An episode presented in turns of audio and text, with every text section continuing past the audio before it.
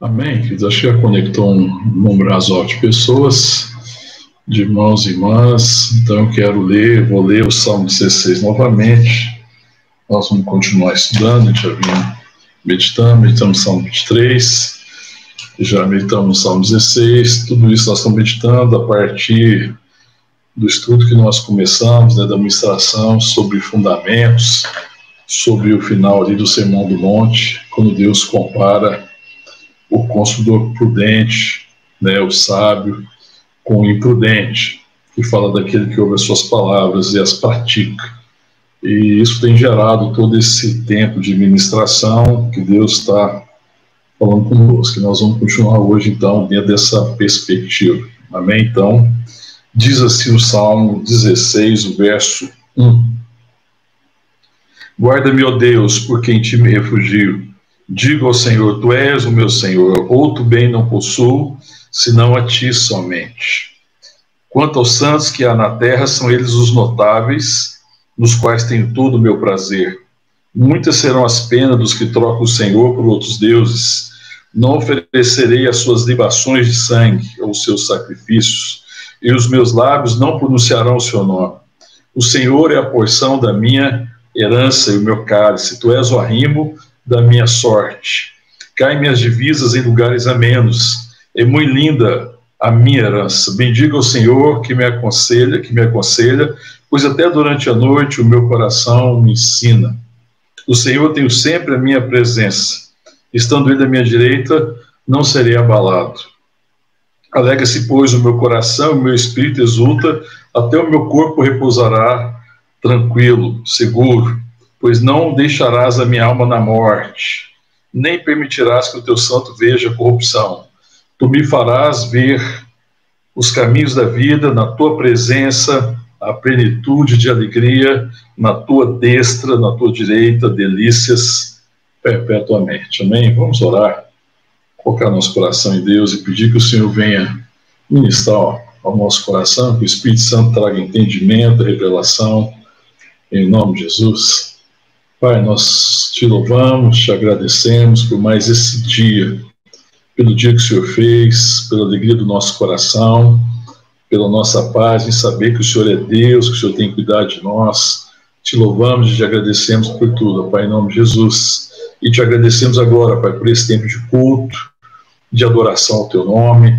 Ó Deus, mesmo distantes, por causa desse distanciamento social, mas cada um de nós, na nossa casa, junto dos nossos queridos, junto dos nossos amados, podemos te adorar, podemos te louvar e podemos também participar da tua mesa, do alimento, da palavra.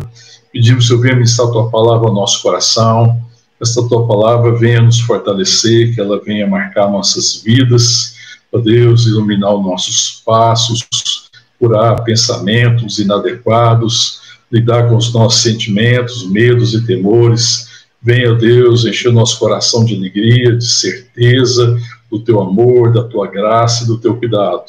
Fala conosco, Paizinho. É a nossa oração que fazemos em o nome de Jesus. Amém. Amém, queridos. Nós estamos meditando o Salmo 16. Eu estou insistindo em esperar hoje um pouco, mais porque hoje o louvor foi gravado, né? Ele não foi live. Então, quem entrou um pouco mais tarde, ainda está lá ouvindo, talvez, esse tempo de louvor, não conseguiu, não conectou ainda.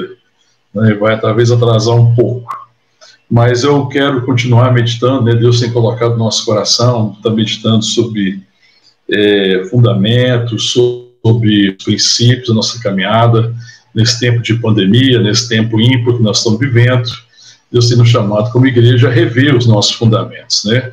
A rever, a rever a nossa fundação, onde nós estamos firmados, a lidar com isso, a perceber se de repente nós não estamos caminhando, tentando construir alguma coisa sem ter o fundamento correto, sem ter o devido alicerce.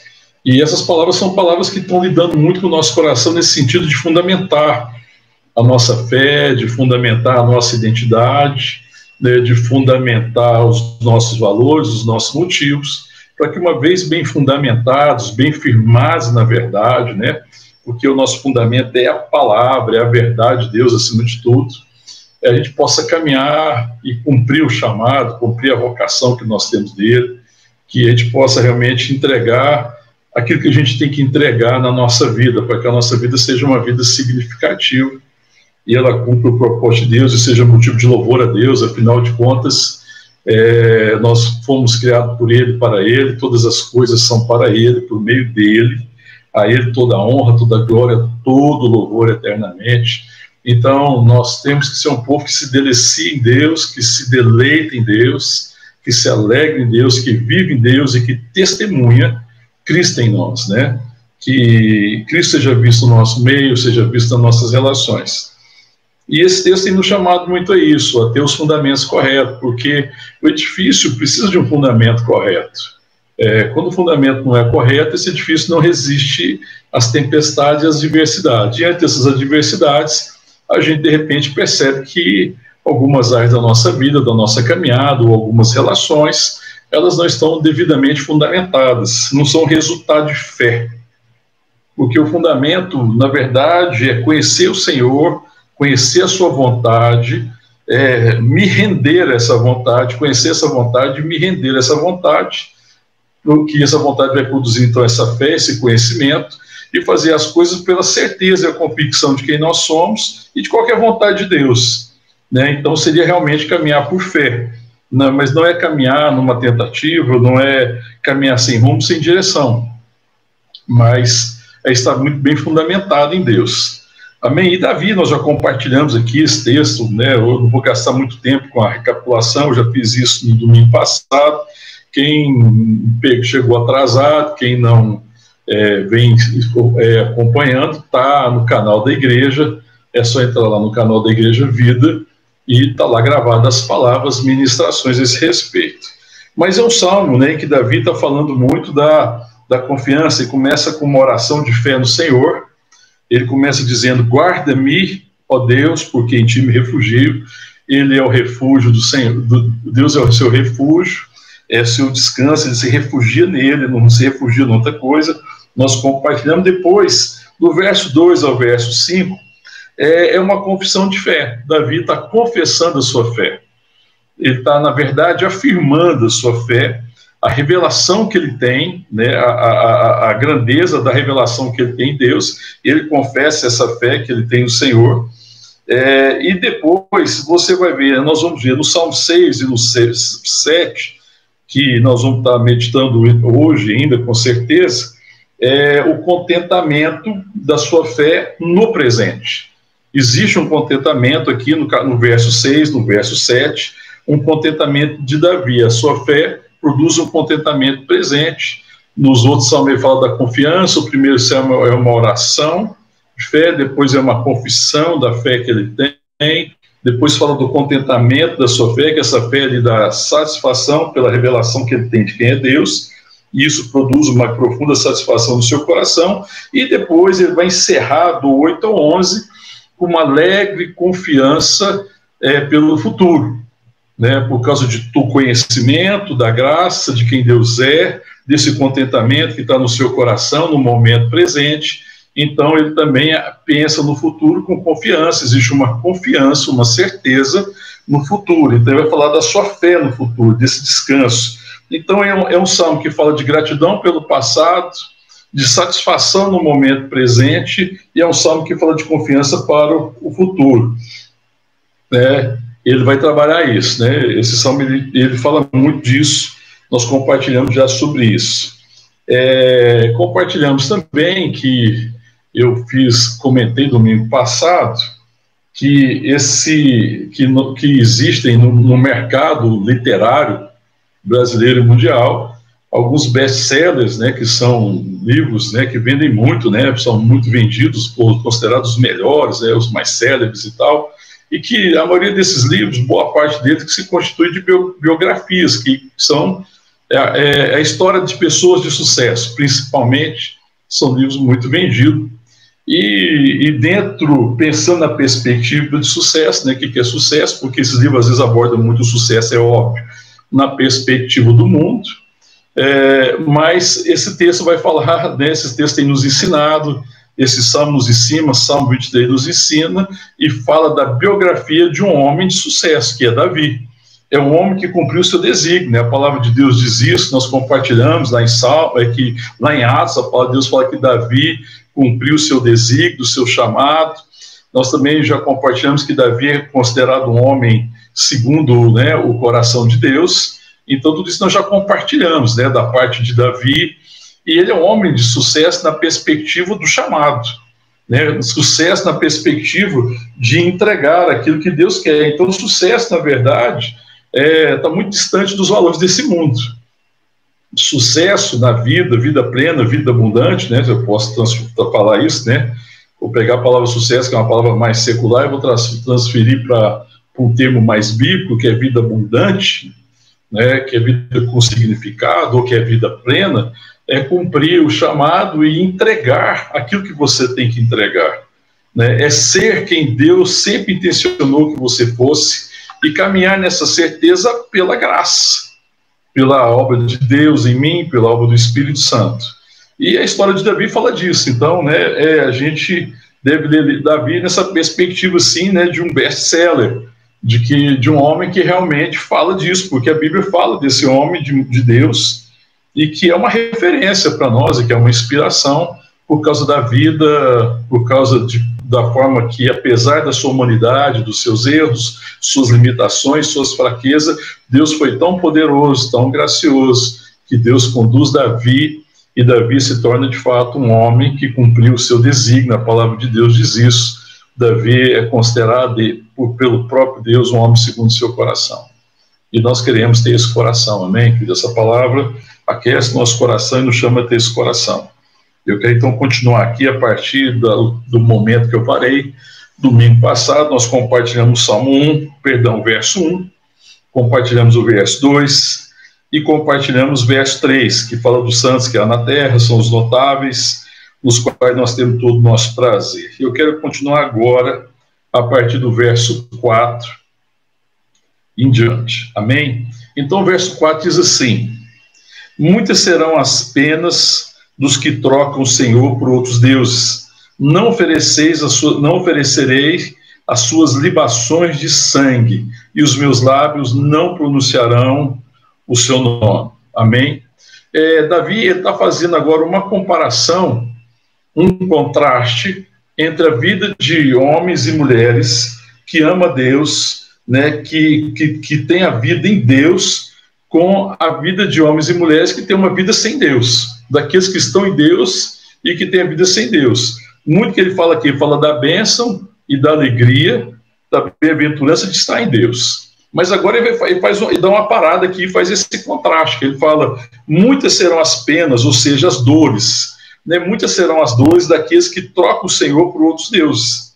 Eu não oferecereis as suas libações de sangue, ou seja, eu não vou oferecer o seu sacrifício, eu não vou sacrificar a minha vida, o sentido da minha vida, eu não vou sacrificar o meu chamado, eu não vou sacrificar aquilo para o qual eu fui designado por causa desses deuses, eu não vou sacrificar. Os meus lábios sequer vão pronunciar o seu nome.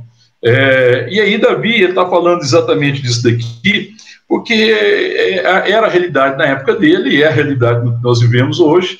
Muita gente sacrificando é, a outros deuses, trocando o Senhor por outros deuses. É, pessoas que não estão se rendendo à vontade de Deus, pessoas que estão ali à vontade de Deus, né, que estão se rendendo aos valores desse século, que estão sacrificando a deuses estranhos, a deuses falsos, né, a deuses comprados, a deuses é, que não têm poder, que não têm condição de produzir vida, e, mas que é o Deus desse século, né? Nós conhecemos, nós sabemos, né, que neste século o Deus dinheiro é, tem reinado, né? O Deus poder também, né? É um tipo de Deus que tem dominado e sacrificado muitas vidas. É, o Deus prazer, né? Existe um apelo muito grande ao prazer, ao prazer imediato. É impressionante isso, como que isso tem dominado as mentes, né? Das pessoas nesse século e, e Davi adverte que essas pessoas sofrerão muitas dores. Podem, no momento, sentir prazer momentâneo, transitório, mas que a dor de desprezar Deus, a sua vontade, a sua palavra será muito grande. Eles acabarão sacrificando a própria vida. Esses são deuses que exigem o sacrifício da própria vida das pessoas. Quanto o nosso Deus é o Deus que se sacrificou. Jesus é, é, é, o Deus que se sacrificou, ele é o Cordeiro de Deus que tira o pecado do mundo, e ele tira o pecado do mundo para que a gente possa viver, porque nós estávamos entregues à morte por causa do pecado. E ele vai fazer esse está fazendo esse contraste, enquanto o Deus que nós conhecemos, o Deus bíblico, é o Deus que se sacrifica em favor daqueles que esperam nele, é o Deus que, que se sacrifica para nos salvar, para nos redimir, para nos chamar a uma realidade de vida, a uma dimensão de vida, nos tirando das trevas para a luz, né? A palavra de Deus diz que ele nos transportou do reino das trevas é, para o reino do Filho do seu amor, no qual nós temos a redenção e a remissão dos pecados. Então, existe esse contraste, enquanto o, o, o, o Deus deste século, seja lá qual for, os deuses com D minúsculo, eles estão exigindo o sacrifício da vida. As pessoas estão sacrificando a vida, estão sacrificando família, estão sacrificando os valores mais importantes, sacrificando relacionamentos que são importantes, por causa das coisas desse século, dos valores desse século, que é muito falado é muito propagado. E Davi falou: Eu não vou falar, eu não vou pronunciar o seu nome, porque Davi sabe que essa é uma estratégia maligna, né? a forma, uma forma maligna de tentar trazer um valor errado é falar muito dele, é trabalhar muito, insistir muito naquilo, até que aquilo começa a ser normal. Nós vivemos um século, uma, uma época, uma geração, que coisas que numa geração anterior eram absolutamente é, inconcebíveis são hoje totalmente concebíveis. Coisas que não cabiam, cabem hoje. E Satanás trabalha muito nessa perspectiva, de trabalhar nessa questão, isso vai se tornando normal. É, e a gente vê muita perversão hoje por aí, né? É, em relação é, a tudo que você pensar. E é tudo que aquilo que é mais sagrado a Deus, que é mais importante a Deus, aquilo que Deus valoriza, é exatamente isso que esses deuses falsos estão sacrificando. Esse século está sacrificando aquilo que é mais importante. Então, família hoje é, está sendo sacrificada nesse século. Família está se, se pervertendo o sentido do valor o propósito da família. Né? A família é um lugar de amor, de acolhimento, é um lugar onde se constrói identidade, né? a identidade é construída na família, porque na família você aprende a compreender o que, que significa ser homem, o que, que significa ser mulher, qual que é o papel do homem qual que é o papel da mulher. Isso é muito bem definido dentro da, da, proposta da palavra de Deus, daquilo que Deus fala, daquilo que Deus ensina, daquilo que Deus é, pretende para a família. E isso, então, produz uma identidade muito importante, isso vai ajudando a construir a identidade. Quando eu estou mirando um exemplo de homem, quando eu estou mirando um exemplo de mulher.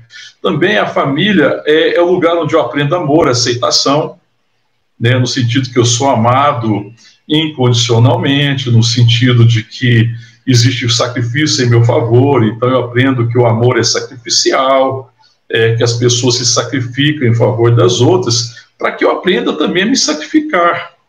Para que quando eu tiver adulto, eu aprenda a me sacrificar em favor do outro também, de aprender a importância do sacrifício, né? Então, a importância de você, às vezes, adiar certos prazeres pelo propósito mais elevado de fazer bem para o outro. E isso não é, o, não é a tônica desse século. A tônica desse século é prazer imediato.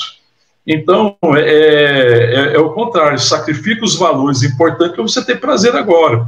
E a gente aprende na família, na família é, é, divina, na proposta de Deus, no propósito de Deus para a família, exatamente o contrário. Em que um pai e uma mãe se sacrificam em favor de seus filhos, né, que ensina valores elevados para o seu filho. É claro que eu estou falando de uma família funcional, existe erros, dificuldades, desvio por causa do pecado. E toda família tem problema, né? Eu não estou falando de perfeição, mas, mas eu estou falando do propósito de Deus. Também na família é um lugar onde nós vamos aprender a receber uma mensagem muito importante de destino. Ou seja, é na família que eu vou aprender uma mensagem importante de designo, é, do sentido, né? Então, você vê, é na família que eu deveria aprender é, sobre é, a importância de conhecer a vontade de Deus e viver para Ele. que eu fui criado para Ele, eu fui criado para a Sua glória. É, porque na família, quando você vai ver na tradição judaico-cristã, sempre foi ensinado, e a palavra de Deus está repleta, eu não preciso estar falando aqui, os irmãos e as irmãs sabem disso, podem buscar os textos que fala, ensina teu caminho, no caminho, o teu filho o caminho que deve andar. É, ensina comendo, ensina andando, ensina sentado à mesa. A palavra vai nos, nos, nos mostrando a importância de ensinar é, as pessoas, a importância que se dá às crianças, a importância de ensinar o propósito. Quando Deus estabelece memoriais, quando Deus estabelece festas, algumas festas que ele estabeleceu na nação judaica, essa, essas festas ajudavam a construir uma identidade.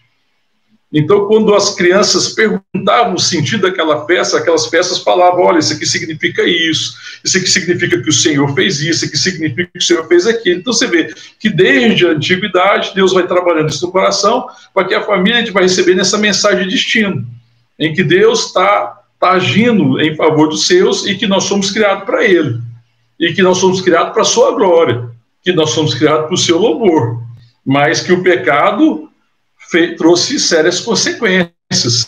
E tudo isso vai sendo ministrado através da, da, Bíblia, da história, do Antigo Testamento, e a gente vê também aqui no Novo Testamento a palavra afirmando isso. Mas isso é uma coisa que tem sido desconstruída, tanto que tem sido que nós estamos sacrificando, que é, nós vivemos uma época que muitos pais relegaram a educação dos filhos, o ensino dos valores às escolas.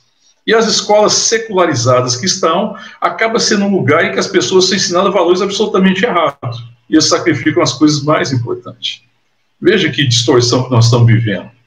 Veja como é que Satanás trabalha muito repetindo. Então, eles vão para a escola, eles vão para tal lugar, ver vídeo, ver internet, ver aquilo. Existe uma narrativa, existe uma, um engano.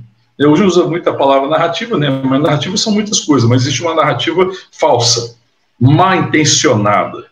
Né? E a gente não percebe isso aqui. Então, Davi fala: Eu não vou pronunciar os seus nomes, eu não vou me, me entregar essas coisas, eu não vou oferecer o seu sacrifício. Eu vou ficar atento se de repente as propostas que chegam até mim não são exatamente é, propostas de que eu sacrifique a, a, a, deuses estranhos, que eu entregue, sacrifique a deuses estranhos. Toda vez que você entrega, faz sacrifício ao Deus estranho, você está morrendo. Na verdade, o propósito maligno é de morte. Satanás veio para roubar, matar e destruir. Então não existe outro propósito. É matar a perspectiva, é matar a identidade, é matar o chamado e assim sucessivamente. Então é muito grave isso aqui que Davi fala. E se aplica ao nosso tempo, amém, queridos? Entendendo isso, né, quando ele fala assim: muitos serão as penas as dores, do que trocar o Senhor por outros deuses. Não oferecerei suas libações de sangue, não oferecerei seus sacrifícios, meus lábios não pronunciarão seu nome. Nós precisamos ver pensar isso. Nós precisamos pensar se a igreja do Senhor Jesus tem sido um lugar em que nós estamos ensinando as pessoas a adorarem a Deus e a não se entregarem a esses sacrifícios, se a, a, o convívio com a igreja é um lugar de construção de identidade, se o convívio na igreja é um lugar de construção de mensagem de destino, em que as pessoas conseguem entender seu desígnio, o seu chamado e respondem a isso, é, porque responsabilidade é você responder a algo, né, responder é, é, a, a, a, um, a, um, compromisso. Né, e Deus nos chama esse compromisso. Davi tinha compromisso com Deus de viver para a sua glória. Ele afirma a sua fé. Ele afirma a sua fé aqui. E aqui também aqui está dizendo: Eu não vou oferecer é, o sacrifício desses deuses falsos. Eu não oferecerei as suas libações de sangue. É, eu nem sequer vou pronunciar seus nomes, porque Davi sabia disso. É isso que deve alertar o nosso coração. Seja em casa, seja numa relação de discipulado, seja na criação de um filho, seja no discipulado de um, de um amigo, de um irmão, de uma pessoa próxima, seja no discipulado de alguém recém-convertido. A igreja tem essa responsabilidade de ensinar os caminhos de vida, de trabalhar na questão da identidade e de oferecer para as pessoas um destino. Amém, irmão? A igreja precisa ser um lugar em que eu aprendo o meu destino. O meu destino é ele. eu vivo para a sua glória, eu vivo para o seu louvor, no final estarei eternamente com ele. Amém? Glória a Deus. Quando nós vamos para o verso 5, o verso 5 diz assim: O Senhor é a porção da minha herança e o meu cálice, tu és o arrimo da minha sorte. Eu vou ler o verso 6, porque está interligado. Cai minhas divisas em lugares amenos, é muito linda a minha herança. Amém? Nós olhamos também aqui, já compartilhamos no domingo passado, o verso 2, que diz: Diga ao Senhor, tu és o meu Senhor, outro bem não possuo, senão a ti somente. É, e nós compartilhamos, quando Davi fala, diga ao Senhor, e diga ao Deus Todo-Poderoso, porque aqui o Senhor aqui é Yahvé, e outro segundo Senhor, não está escrito é, em letra maiúscula, mas só a primeira letra em maiúscula, que significa aqui provavelmente a tradução de Adonai. Então ele está falando assim: diga ao Deus Todo-Poderoso, Criador de toda a terra, tu és o meu Senhor. Que ele se coloca na posição de servo da vontade de Deus. É claro, irmãos, que a nossa relação mais elevada com Deus é de pai e de filho. Né? Porque eu falo sempre que Deus é, ele se revela na perspectiva do Novo Testamento aqui, é, através de Jesus Cristo, ele se revela como Pai, ele é o Pai. Jesus veio revelar o Pai, amém, irmãos? Jesus não veio revelar Deus simplesmente porque Deus já se revela na criação. Deus é o visto nas coisas criadas, em todas as coisas. Deus já tinha se revelado, mas Jesus é a revelação do Pai. Ele que nos revela o Pai, a paternidade, ele que nos chama filho. Nós somos adotados em Cristo Jesus, filho de Deus. Né? Ele vem revelar o Pai.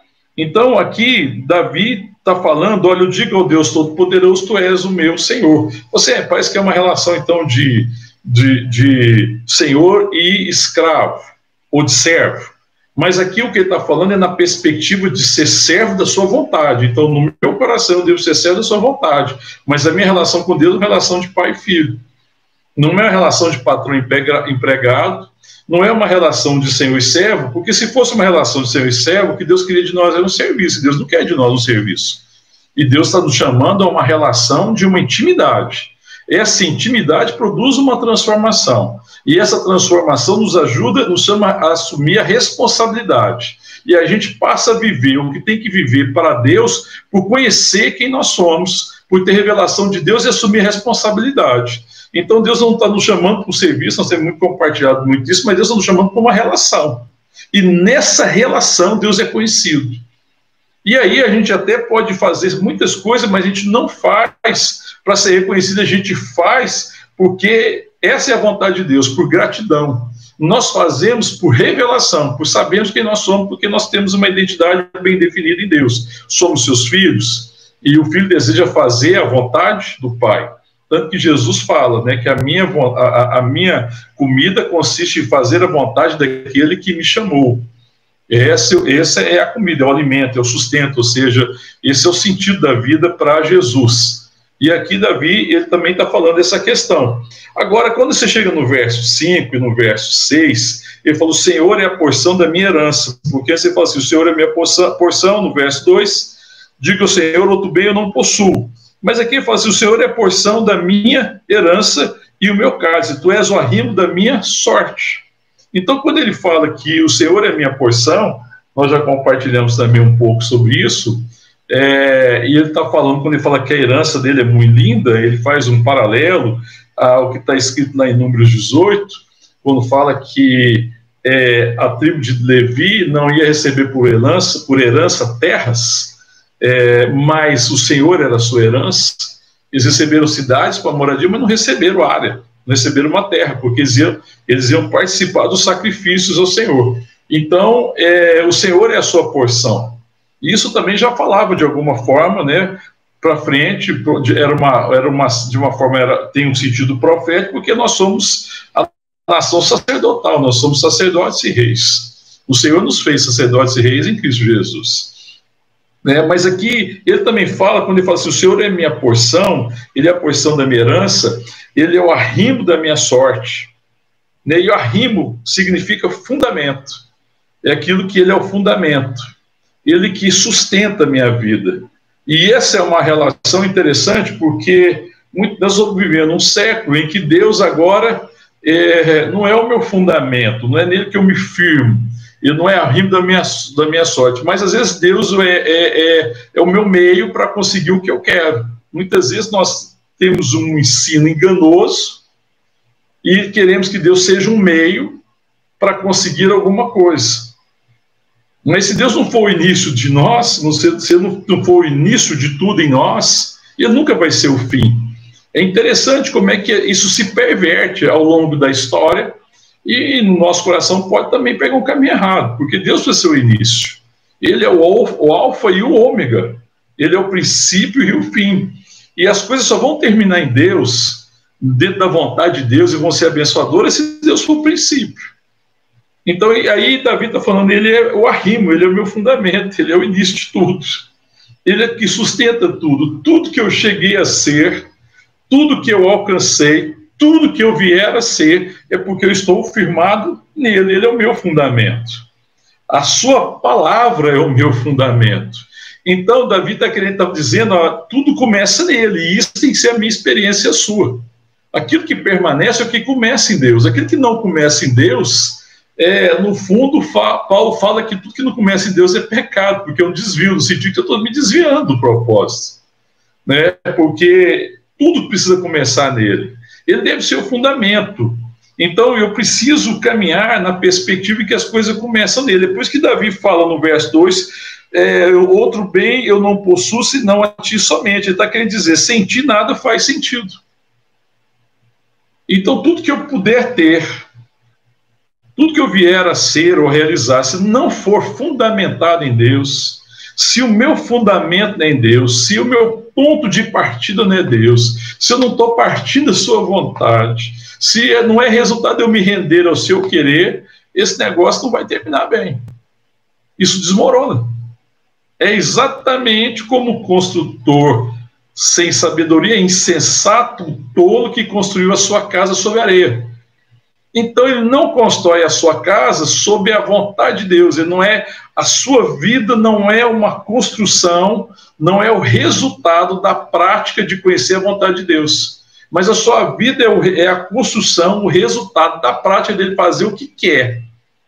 E tentar ainda usar Deus para atingir os seus objetivos, que essa é a tentação deste século. E é uma tentação no meio da igreja. Teologia da prosperidade, é uma teologia terrível, sempre afirmo doutrina de demônios, numa perspectiva quando ela coloca é, Deus como o meio para que alcance riquezas. E ao contrário, quando Deus é a minha riqueza, eu vou alcançar o que eu tenho que alcançar, eu vou cumprir um destino, eu vou cumprir um chamado. Se Deus não for a minha riqueza, se não for a rimo da minha sorte, se não for o meu fundamento, qualquer tentativa contrária é, é, é empobrecedora. É exatamente o contrário. A teologia não é da prosperidade, apesar de dizer prosperidade, porque está agora na perspectiva do século, ela é exatamente o que acontece aqui no verso 4, quando ele fala assim: muitos serão as penas dos que trocam Deus ou dois por outros deuses. Porque ele se rende ao Deus dinheiro, ao Deus poder, e tenta usar Deus para isso. Isso vai produzir grande sofrimento lá na frente ainda que as pessoas possam estar se enganando momentaneamente. Então, quando ele fala rimo, ele fala, ele é o meu fundamento, ele é o fundamento, ele é a porção, ele que sustenta a minha herança. Veja o que, que, que está dizendo. Quando ele fala aqui a rimo, que ele fala assim, ó, o Senhor é a porção da minha herança. A minha porção, ele é o meu cálice, ele é a minha alegria. Né? Então, ele não está usando Deus para ser alegre. A alegria dele é Deus. Eu não estou usando Deus para conquistar alguma coisa, uma vez tendo conquistado, eu me tornar alegre. Isso aí é, é, é, uma perversão, é uma coisa de demônio. É Satanás que faz essas propostas para o homem. Não, se você fizer isso, você vai alcançar aquilo. Não, é o contrário. Eu, eu, a, o meu cálice é ele. Ele já é minha alegria. Por ele ser minha alegria, então minha vida vai ser significativa. Então eu vou assumir a responsabilidade. Veja bem, eu vou assumir a responsabilidade. E vou cumprir o meu desígnio, o chamado que eu tenho. Eu vou entregar o que eu tenho que entregar. Eu vou entregar o que eu tenho que entregar como irmão, eu vou entregar o que eu tenho que entregar como filho, eu vou entregar o que eu tenho que entregar como amigo, eu vou entregar o que eu tenho que entregar como cidadão, eu vou entregar o que eu tenho que entregar como cônjuge, né? eu vou entregar o que eu tenho que entregar como ministro de Deus, Como irmão, eu vou entregar o que eu tenho que entregar, entendeu? É diferente. Por quê? Eu, eu vou entregar essas coisas? Porque a minha riqueza é Ele. Eu tenho o que eu preciso. O que, que eu estou dizendo? Davi está dizendo, eu sou um homem pleno. Então, uma pessoa satisfeita é uma pessoa plena. O que, que é uma pessoa plena? Hã? O que, que é uma pessoa plena para você? Pensa, reflete. O que, que é uma pessoa plena? É uma pessoa satisfeita. Por isso que muita gente não vive, vida plena, porque estão tentando usar Deus para alcançar coisas para satisfazer o interesse do seu coração, muitas vezes extremamente corrompidos. E nunca alcança isso. Isso é a mentira de Satanás. Isso é um sacrifício, vai sacrificar a coisa mais importante. Mas quando a minha satisfação é Ele, Ele é a minha riqueza, Ele é o meu arrimo, Ele é o sustento da minha herança, eu vou cumprir a minha herança porque minha herança faz parte também da minha herança, ser quem eu devo ser. Mas eu só serei quem eu devo ser se eu for já alguém pleno. Porque a fé produz um justo. Porque a fé não é para que alcance coisas. A fé é para que aquilo que eu sou nele se revele. A fé é para que eu seja em Deus, que eu já sou em Deus, por causa do seu amor, da sua graça e pela habitação do Espírito, se torne manifesta. A fé é para que as virtudes de Deus sejam vistas em mim. Então a fé é para produzir um justo. Amém? A fé não é para produzir riqueza. A fé que produz riqueza é uma fé falsa. É sacrifício a deuses falsos. São libações de sangue. São caminhos de morte. São caminhos de destruição.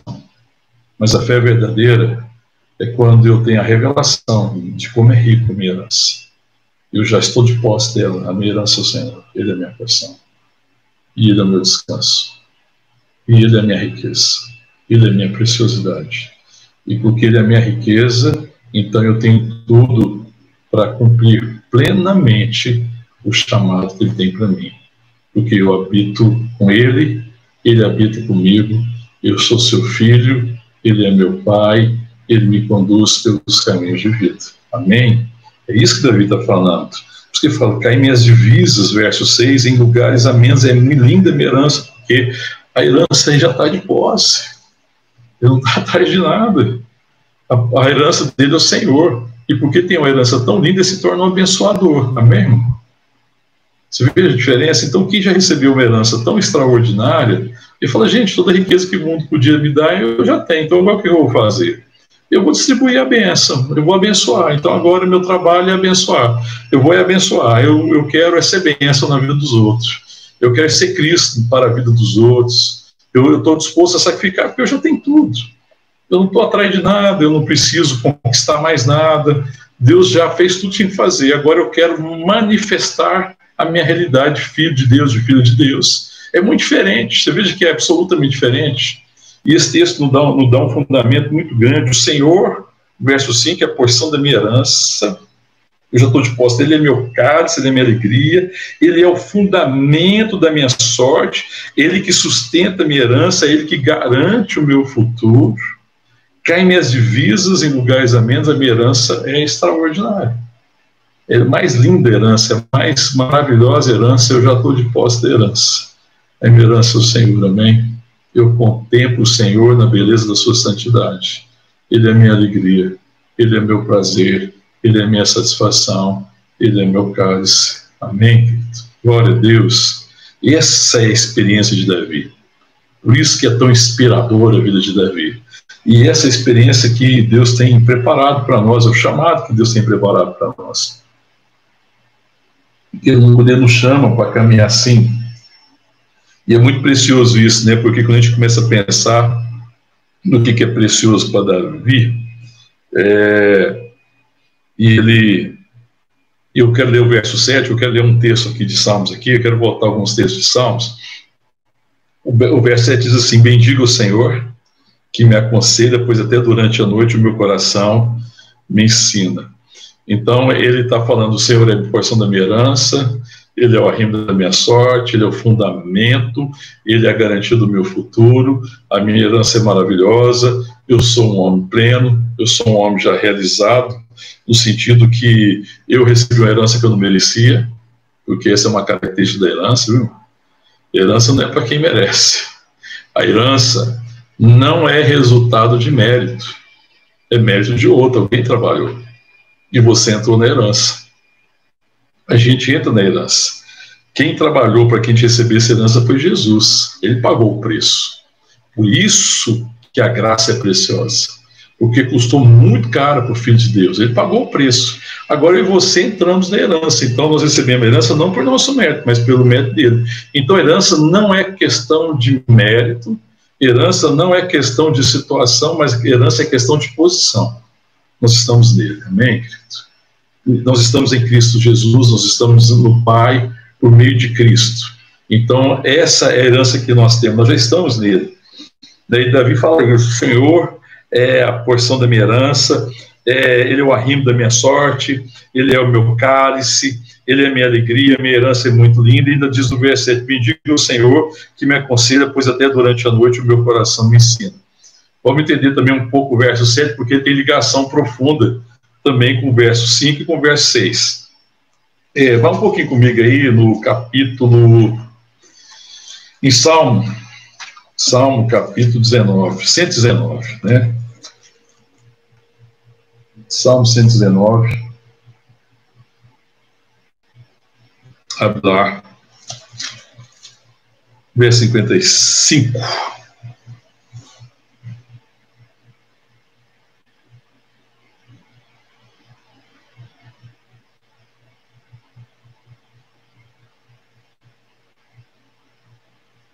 Amém, irmãos? Todo mundo já achou aí Salmos, Salmo, livro de Salmo. O capítulo é o 119, eu vou ler a partir do verso 55. E tem uma relação com isso que nós estamos agora meditando aqui no Salmo 16, hino de Davi. Olha o que diz: Lembro-me, Senhor, do teu nome durante a noite, e observa a tua lei é a relação que ele está tendo aqui com o verso 7. Bendiga o Senhor que me aconselha, pois até durante a noite o meu coração ensina. Então, ele diz no verso 55 do capítulo 119: Lembre-me, Senhor, do teu nome. Do que, que significa o nome do Senhor para ele? Salvação, redenção, misericórdia, graça, tudo que o nome do Senhor significa para ele. Lembre-me do teu nome, do significado do teu nome para mim, do que, que o teu nome significa, da grandeza, da graça extraordinária é, durante a noite observa a tua lei. Tem se dado assim comigo, porque guardo os teus preceitos. Guarde no coração, porque o desejo dele é viver a vontade de Deus, é praticar essa vontade. E é isso que Jesus fala do homem prudente, do consultor prudente, que é aquele que ouviu a palavra e as praticou. Ele compara ele àquele consultor que construiu a casa sobre a rocha e ela suportou as adversidades da vida, porque estava bem firmado em Deus. E ele diz então, né? É, verso 56, tem se dado assim comigo, porque guardo os teus prefeitos, o Senhor é a minha porção, ponto e vírgula, eu disse que guardaria as tuas palavras, ele está voltando a afirmar o que ele disse lá no Salmo 16, o Senhor é a minha porção, e o que, que é precioso para Davi?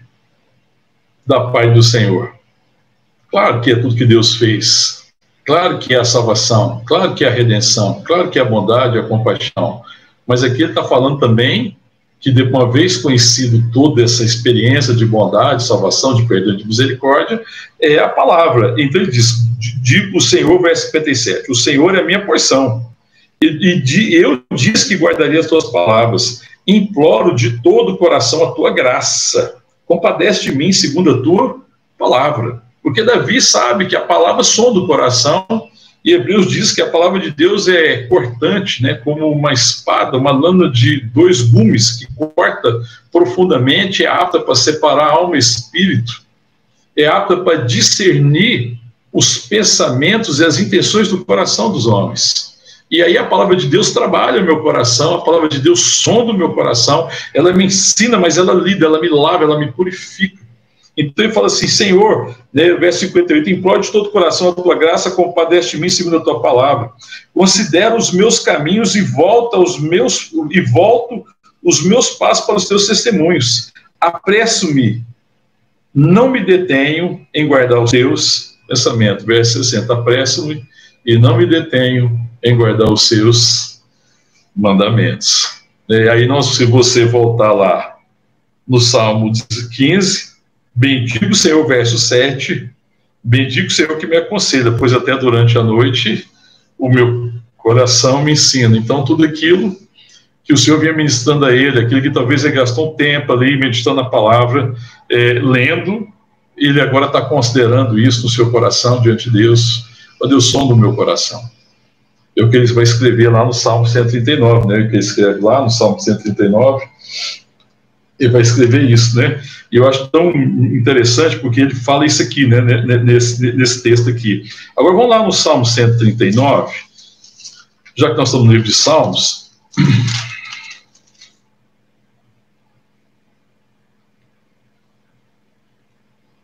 Olha o verso 1. Senhor, tu me sondas e me conhece. O Senhor conhece o coração, ele sabe disso. E sabe que uma das formas de Deus sondar o coração é através da sua palavra. Eu não vou gastar muito tempo aqui com o salmo, né? Que esse aqui daria para estudar muito tempo, porque é um salmo também tão precioso. Mas olha o verso 17. Eu quero olhar o verso 17 agora de Salmo 119. Olha o que diz. Já achou aí Salmo 119? É o verso 17, diz o quê?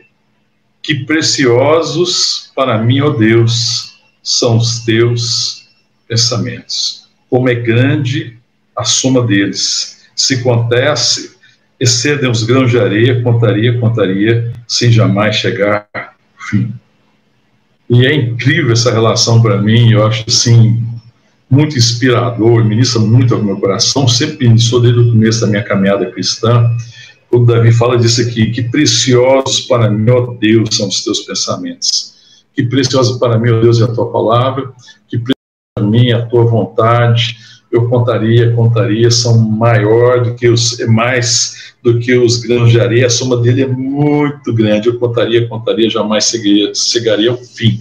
Ele está dizendo, Senhor, a tua palavra é tão preciosa que eu ouviria até o fim da minha vida e ainda assim não acabaria.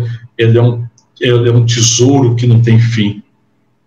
É um tesouro eterno, é um tesouro que permanece para sempre. Se eu contasse todos os teus pensamentos, todas as tuas palavras, contaria, contaria sem jamais chegar ao fim. Tamanha a soma deles. Ele vê isso como uma preciosidade. Senhor, existe uma preciosidade. Existe uma palavra, irmão, minha irmã, todos os dias para mim, para você, que são palavras preciosas. Deus todo dia quer ministrar o meu coração, o seu coração. Davi era um homem extremamente ministrado pelo coração de Deus. E é por isso que ele fala assim: o Senhor é a porção da minha herança, Ele é o meu cálice, Ele é o arrimo da minha sorte, a minha herança é maravilhosa, eu desfruto do Senhor e da preciosidade da tua palavra. O meu prazer está na sua palavra. A sua palavra tem sido vida para mim. A sua palavra é lâmpada para os meus pés. A sua palavra me instrui. A sua palavra me corrige. A sua palavra aquece o meu coração. A sua palavra me sara. A sua palavra me conforta. A tua palavra me exorta. A tua palavra me ensina. A tua palavra me disciplina, Senhor. Quão preciosa é para mim a tua palavra. Que coisa na e essa experiência maravilhosa de Davi, né, que nos chama a participar disso. Bendiga o Senhor que me aconselha, pois até durante a noite o meu coração me ensina.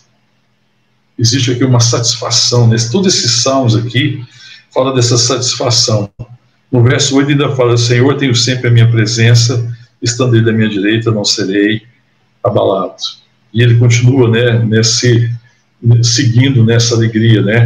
Existe uma alegria crescente aqui nesse salmo, uma satisfação por tudo que Deus fez, uma satisfação presente porque já está de posse da herança, a alegria de Davi e a herança de Davi não está no futuro, ele já vive, ele já desfruta e também nós precisamos aprender a desfrutar dessa herança bendita, dessa alegria é, é no Senhor, desfrutar da sua graça, de sermos fundamentados, transformados pela sua palavra, de crescermos no conhecimento da sua vontade, né, de participarmos dessa herança maravilhosa, né, e de nos sustentarmos nele. Ele é ele que garante o nosso futuro. Ele é o ele é o presente precioso. Então, quando ele vai fazendo isso, isso vai me levando à maturidade. E a maturidade me leva à responsabilidade. E a responsabilidade me ensina não a pensar o que, que Deus pode fazer por mim, mas é, me ensina a pensar assim: quem eu estou me tornando por tudo que Deus já fez por mim. Amém, querido? Isso me leva a ter compromisso. Quem nós estamos nos tornando por tudo que Deus já tem feito por nós. Por uma herança tão maravilhosa, tão bendita. É isso que Deus quer revelar ao mundo. Ele quer revelar essa grandeza, essa preciosidade da graça é, de Cristo em nós. E nós temos é, a mente de Cristo, Ele é o nosso fundamento, é pela Sua palavra que nós somos sustentados. E essa palavra precisa ser o rimo, o fundamento nosso nesses dias difíceis, nesses dias de luta, nesses dias de adversidade, nesses dias em que nós temos enfrentado situações é, de dor, de tristeza, são dias de lágrimas, são dias de sofrimento, são dias em que a saudade vai crescendo porque a gente acaba passando pela experiência de perder pessoas queridas. E isso acontece às vezes de uma forma mais grave nesse tempo. Essa semana, né, ontem, nós ficamos sabendo do falecimento da Daniela, irmã da Missão Resgate da Paz, que foi resgatada, uma mulher que estava perdida, mas que foi alcançada pela graça de Deus, que foi revestida pelo seu amor e que se tornou uma pessoa notável, se tornou uma pessoa justa, se tornou, como diz aqui Davi, uma santa, em que uma pessoa notável, em quem nós temos nosso prazer, porque o amor de Deus resistiu a Daniela de nobreza. E é uma tristeza no nosso coração pela partida dela. Ela morreu vítima do Covid-19, faleceu ontem à tarde. É, todavia, existe uma alegria no nosso coração em saber que Deus revestiu ela de nobreza. Filha de Deus, uma pessoa notável em quem tinha prazer. E a tristeza do nosso coração é não mais conviver com ela durante esse tempo. Todavia, o consolo do nosso coração é saber de que ela está nos braços do Pai, que ela descansou, porque o texto que nós temos disso diz assim: Alegra-se, pois, o meu coração, verso 9, o meu espírito exulta, até meu corpo repousará seguro, pois não deixarás a minha alma na morte e nem permitirás que teu santo veja corrupção. Amém. Nós esperamos na ressurreição dos santos, por causa de Jesus. Essa é a nossa esperança. Todavia, sofremos, né, lutamos com essas adversidades, lutamos com a dificuldade, mas estamos muito bem fundamentados em saber que, o pior que seja a tempestade, o pior que seja a adversidade, o maior que seja enchente, é, nós não seremos abalados e não seremos destruídos, porque nós estamos bem firmados na rocha que é Cristo. Estamos firmados na tua palavra, e nós vivemos um presente que é um eterno presente, porque a morte não tem poder sobre aqueles que estão em Cristo Jesus. A gente vive essas dores e vamos viver a saudade de pessoas queridas que não estarão mais nós, conosco. Mas nós sabemos que não é uma despedida, é um até breve, porque logo nós estaremos reunidos todos na presença do Senhor. Todavia, enquanto vivemos na terra, nesse lugar de lágrimas e de dores, nós queremos ser homens e mulheres responsáveis que cumprem o chamado e que estão entregando na sua geração aquilo que precisam entregar, como Davi entregou. Já Davi cumpriu o seu desígnio na sua geração. Davi era um homem segundo o coração de Deus. Que eu e você, que nós, igreja, sejamos homens e mulheres segundo o coração de Deus. Que a gente desfrute dessa bendita porção e dessa herança maravilhosa que é o Senhor. O Senhor é a nossa porção. Nós já estamos de posse da herança. E aquele está de posse da herança, o que precisa fazer agora é repartir da bênção. Nós nos sentamos na mesa para repartir. Então nós temos que nos sentar na mesa dos relacionamentos nessa época, nessa geração, para repartir da vida de Deus. Amém? Nós já estamos na posse. O Senhor é o arrimo, Ele é o fundamento, Ele é a garantia do nosso futuro mas o Senhor está chamando pessoas perdidas.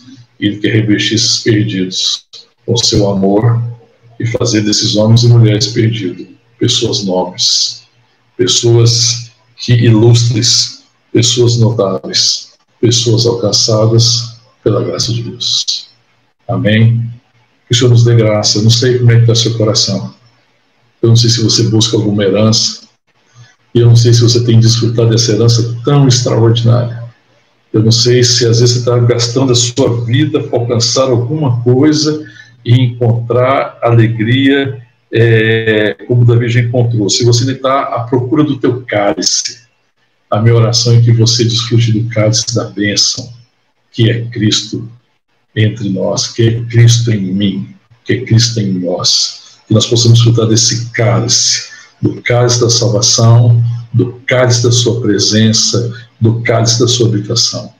Que nós sejamos um povo satisfeito, que nós sejamos um povo é, pleno, que não tem necessidade de nada, e que essa plenitude da presença de Deus em nós se manifeste para a glória de Deus. E a gente seja um povo abençoado, mesmo em meio a tempos difíceis, que nós sejamos conhecidos sim. Gente que abençoa na tempestade, gente que tem palavras de vida eterna, gente que tem palavras de esperança, gente que é farol na escuridão. Amém? Gente que é ponte para tirar as pessoas da terra da servidão, instrumento da graça, para que eles possam adentrar as terras da promessa de Deus. Em nome de Jesus, que Deus dê graças. Amém? Vamos orar. Nós vamos depois continuar. Acredito que mais um culto a gente consegue concluir é, esse tempo de ministração e de estudo de Salmo 16. Amém? Mas queria te chamar agora para orar, para fechar teus olhos se colocar diante de Deus e orar para que nós tenhamos essa experiência de se alegrar no Senhor, de se alegrar nele como herança, do Senhor ser a nossa porção, dele ser nosso cálice, dele ser o arrimo da nossa sorte, dele ser a nossa alegria, dele nos ensinar a mesma noite e nos aconselhar, de tal forma que uma vez aconselhado por ele, cada manhã seja manhã bendita, cada manhã seja uma oportunidade ímpar, extraordinária, singular, de vivermos para a glória de Deus e de sermos, uma, sermos bênção na vida daquele que o Senhor colocar diante de nós. Em nome de Jesus. Vamos orar. Pai, nós te louvamos, te agradecemos, a Deus, pela graça tão extraordinária, por tamanha salvação, por grande redenção. Ó Deus, mas te louvamos também, Pai, porque o Senhor é a nossa riqueza, o Senhor é a nossa porção, o Senhor é a nossa herança. Nós somos plenos do Senhor. Nós te louvamos, Pai, pela suficiência de Cristo. Cristo é tudo, Pai. Cristo se tornou para nós tudo, salvação, redenção. Cristo é sabedoria, a tua palavra é tudo. Nós temos toda a sabedoria que precisamos da tua palavra, na condução do teu Espírito Santo. Cristo se tornou a nossa riqueza. Oh Deus, a nossa riqueza do Senhor, a abundância da graça, a abundância do Espírito, ó Deus, nós somos ricos pela habitação do Espírito Santo. Ó Deus, que graciosamente nos inclina para fazer a tua vontade, que graciosamente, ó Deus, faz com que as tuas virtudes sejam vistas em nós, povo de Deus. Nós somos o povo mais rico, mais abençoado da face da terra, e a nossa herança, o Deus, é uma herança incorruptível, que não se corrompe, que não é roubada pela, pelos ladrões, que não escavam, que não é corroída pela traça ou pela ferrugem, mas é uma herança eterna. A nossa alegria, o Senhor, o Senhor é a nossa porção, o Senhor é o arrimo da nossa sorte, o Senhor é o fundamento do nosso futuro, ó Deus, o Senhor é a nossa alegria presente, e o Senhor é a nossa alegria futura. Nós te agradecemos, Pai, e pedimos que o Senhor traga revelação disso ao nosso coração, para que, uma vez plenos no Senhor, satisfeitos em Ti, nós sejamos um povo abençoador, para que nós gastemos a nossa vida de tal forma e com tal propósito que a nossa vida cumpra o desígnio do Senhor, o chamado, a vocação, ó Deus, que nós sejamos realmente homens e mulheres que cumpriram o propósito do Senhor, entregaram nas suas vidas aquilo que tinham que entregar, seja onde for, seja da forma que for, seja na situação que for, que a gente entregue, Senhor, aquilo que o Senhor deseja que nós entreguemos, em todas as situações, em todos os momentos, em todos os lugares, em todas as circunstâncias. Em nome de Jesus que oramos e agradecemos. Amém. Amém, irmão. Glória a Deus, né? Por sua graça em nós, por seu amor, pela sua palavra, pela sua verdade. Amém. Abraçar seu irmão, sua irmã, quem está com você. Né? Lembrar que essa pessoa que está aí do seu lado é, é, um instrumento né, na sua vida, mas também você deve ser um instrumento na vida dela para abençoar e enriquecer.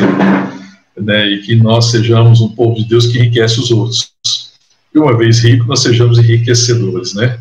Então, que essa pessoa que você está abraçando aí hoje seja enriquecida pela sua vida, amém? Porque nós já somos ricos em Cristo. E que seja a disposição do nosso coração, enriquecer os outros. Porque sendo pobres, Deus não fez rico. Nós estávamos mortos, nós teríamos pecado. Mas o Senhor nos fez rico. Amém? Então nós devemos enriquecer quem está à nossa volta. Amém? Em nome de Jesus. Vamos orar. Pai, nós te agradecemos mais uma vez, porque a nossa riqueza é o Senhor, o Senhor é a nossa porção, o Senhor arrindo a nossa sorte. Oh Deus, o Senhor é a nossa preciosidade, a tua palavra. Oh Pai, nós te louvamos por tudo, Pai. Dando-nos a graça de abençoar e de sermos enriquecedores de outras pessoas. Em nome de Jesus. E que a graça do nosso Senhor e Salvador Jesus Cristo, que o amor de Deus, nosso Pai, e que a comunhão, a consolação e a unção do Espírito Santo de Deus seja sobre nós, Igreja do Senhor, Corpo de Cristo, aqui e em todos os lugares da terra, e que a bênção de Deus Pai, Deus Filho e Deus Espírito Santo, que já está em nós, seja revelada através das nossas vidas, na vida dos nossos, na vida daqueles que o Senhor nos colocar em contato, agora e eternamente. Amém. Amém. Deus te abençoe em nome de Jesus.